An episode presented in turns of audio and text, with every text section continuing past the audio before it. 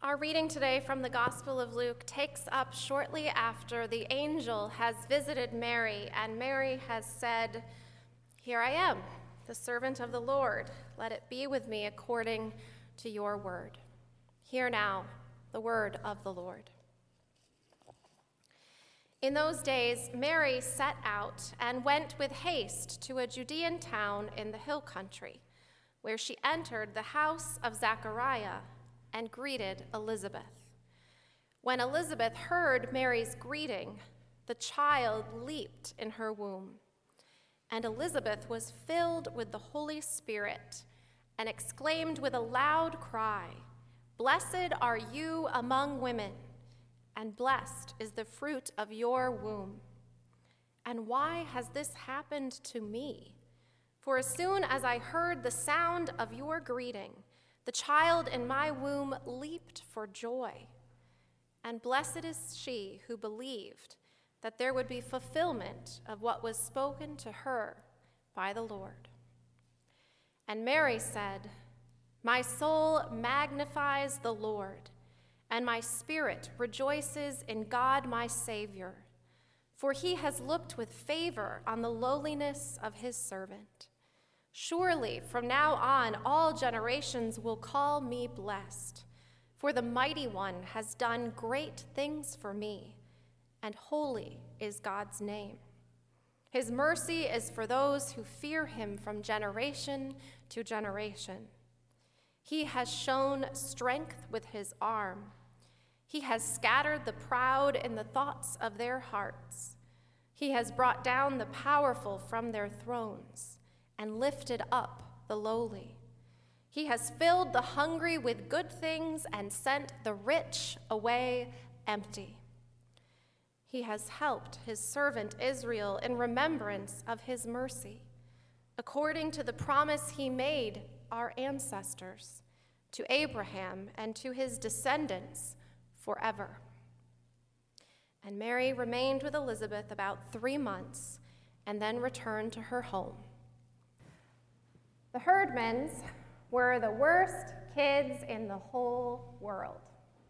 They lied and stole and smoked cigars, even the girls, and talked dirty and cussed their teachers and took the name of the Lord in vain. So begins the introduction to the best Christmas pageant ever. One day, all six of the Herdmans show up at Sunday school on account of rumors that there would be food. They elbow their way into plum roles for the annual Christmas pageant. It's a memorable show in more ways than one.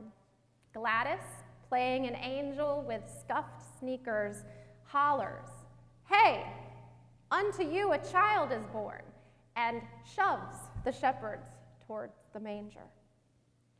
Imogene, meanwhile, is so unexpectedly moved by her role as Mary that her dirty cheeks are stained with tears by the end of what was, at least at one point, the best Christmas pageant ever. Obviously, the author of that story hasn't been to one of our family services at First Congo. We are definitely contenders for the title. You'll have to forgive me for talking Christmas pageants. By this time in December, a solid 89% of my brain functions are focused on pageant preparations. An earlier draft of this sermon estimated a lower percentage. But just last night, I endured a long and detailed anxiety dream about a particularly chaotic pageant rehearsal. None of my helpers came, it was very scary. Another contender for Best Christmas Pageant a Korean language script that was written by a colleague from my days in California. Called No Vacancy, the story is a play within a play unfolding in a Korean American church in Los Angeles. Members are gathered to rehearse for a classic Christmas pageant, recreating the biblical narratives of Christ's birth. The director has decided to take a compassionate risk. She casts Daksun, a young woman with intellectual disabilities, in the role of the innkeeper. Her one line is simple she must refuse to give Mary and Joseph a room in her inn. The rest of the cast is disappointed, even a little insulted, that their play is going to be compromised by Daksun's limitations. The director insists that they accept her, which they reluctantly do. For all their good intentions, the rehearsals are trying. Daksun struggles to pronounce her words and is far from a natural at acting. Yet she is thrilled to be a part of it and secretly wishes it would snow when they perform the play on Christmas Eve. The curtain rises on the big night. All is well until Mary and Joseph knock on the innkeeper's door. Daksun is caught up in the moment and completely forgets that what is happening is not real. She is so moved by the laboring woman's need that she begs the couple not to go away, offering up her own room. The cast is furious. The whole Christmas story is predicated on there being no vacancy for Mary and Joseph. The play is ruined. Daksun flees to an empty room of the church in tears. She hadn't meant to break from the script, it just happened. She begins to pray, contemplating the story that she knows by heart that the little child born that night is God's love made flesh. As she prays, snow begins falling from the Los Angeles sky. Now, I've never actually watched a Hallmark movie, but that part sounds like it would fit right in. There is something about this story that just wants to come alive through drama. And alive it does come often in new and unexpected ways. Some of my favorite memories as a child were in Christmas pageants. One year, I was a dancing camel. Who cares if camels didn't dance? Or, for that matter, that the Magi and the shepherds aren't ever actually in the same place at the same time in the Bible? Something about play acting this story makes it real to us. This is why we have a record number of children in our pageant this year. This is why it will be standing room only when Joseph knocks on the door of the inn. That deep yearning for holy drama, for a Christmas pageant, is what moved Jean Paul Sartre to write a nativity drama. You heard me right. Jean Paul Sartre, the atheistic existentialist philosopher, wrote a Christmas play. It is not a well known play, and I consider it something of a minor Christmas miracle that I stumbled upon its existence years ago while researching pageant ideas. Sartre wrote the play for his fellow prisoners while he was imprisoned in a Nazi camp in 1940. When the play was published 20 years later, he reassured readers that it did not emerge from any sort of personal faith in God. The fact that I took my subject from Christian mythology does not mean that the drift of my thinking changed, even for a moment, during my captivity, he wrote. All I did was work with the priests who were my fellow prisoners to find a subject which could bring about on that Christmas Eve the broadest possible union of Christians and unbelievers. The play did not emerge from any sort of personal faith in God, yet Sartre's hospitality toward his believing brothers and sisters is deeply moving, and so too is the play itself. At one point in the script, the narrator shows the audience a picture of the Holy Family and speaks these words Because today is Christmas, you have the right to demand that I show you the crib. Here it is. Here is the Virgin, and here is Joseph, and here is the baby Jesus. The artist has put all his love into this picture, but you may find it a little simple minded. Look, the characters have fine ornaments, but they're stiff. You'd take them for puppets. They certainly weren't like that. You only have to close your eyes to hear me, and I'll tell you how I see them inside of me. The virgin is pale and looking at the child. What you ought to paint on her face is an anxious amazement that has only once appeared on a human face.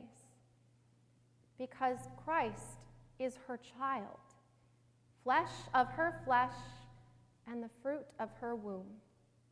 She carried him nine months, and she'll give him her breast, and her milk will become God's blood. She looks at him and thinks, This God is my baby. This divine flesh is my flesh. He is made of me. He has my eyes, and the shape of his mouth is the shape of mine. He looks like me. He is God, and he looks like me. And no woman has ever had her God just for herself that way. A tiny little God you can take in your arms and cover with kisses. A God all warm and smiling and breathing. And it is in those moments that I would paint Mary, if I were a painter. And I would try to render the expression of tender boldness and timidity with which she reaches out her finger to touch the sweet, small skin of this godchild, whose warm weight she feels in her lap and who smiles at her. And that's that on Jesus and the Virgin Mary, according to Sartre. I have yet to encounter a more beautiful rendering of what Mary might have pondered in her heart as she held Jesus in her arms. But I get ahead of myself. I always did want to rush through the last hard days of pregnancy. In our scripture today, Mary does not yet hold Jesus in her arms. Mary holds Jesus in her womb. And the words she speaks are not ponderous at all. The words she speaks are fierce and unapologetic, radical and prophetic. Mary sings of a God who reaches down and touches the pain of God's people. Mary sings of a God who uplifts victims of economic poverty and political violence. Mary sings of a God who sends the proud packing, who deposes corrupt kings who are fluent in the ways of domination and violence. Mary's Magnificat is a stark and startling song. Throughout these weeks of Advent, we have been dwelling on the theme of making room. Making room for hope, for peace, for joy, and for love. And that's the thread, folks. That is the theme. Making room can be uncomfortable. Maybe it would be easier to leave the herdmans out altogether and to cast an innkeeper who will dependably send the Holy Family to the stable. Maybe it would be easier to have fewer than 17 angels in our own pageant. And yet, the miracles unfold when we have the courage to make room for love. Making room can be unpredictable. Who would have thought the existential atheist would make room for his fellow prisoners to celebrate the birth of the Christ child. Who would have thought a young unmarried girl would be called upon to make room in her very body for the Son of God, curled into the fetal position and pressing his head against her bladder? And yet, the miracles unfold when we have the courage to make room for love. This year, we have a new set piece for our pageant. In addition to the traditional stable and manger, we'll have a heavy, heavy wooden door set at the bottom of these pulpit steps. It is the door Joseph knocks on in desperation, seeking rest for laboring Mary. It is the door between heaven and earth through which all those angels and their songs of glory will spill forth. It is the door of our own hearts. And it is up to us to determine if we will leave it ajar or lock the deadbolt. It is up to us to determine if we have the courage to make room not just for the Christ born of Mary in Bethlehem, but for the least and the lost who bear his image today. As our little shepherd will say, Christ is in every stranger, every refugee too. When we send them away, we dismiss Christ anew. And the whole cast and the whole congregation will respond with a sweet but haunting refrain Who will leave Christ outside? Who will turn Christ away? Jesus, come in, and with us, please stay. May it be so. Amen.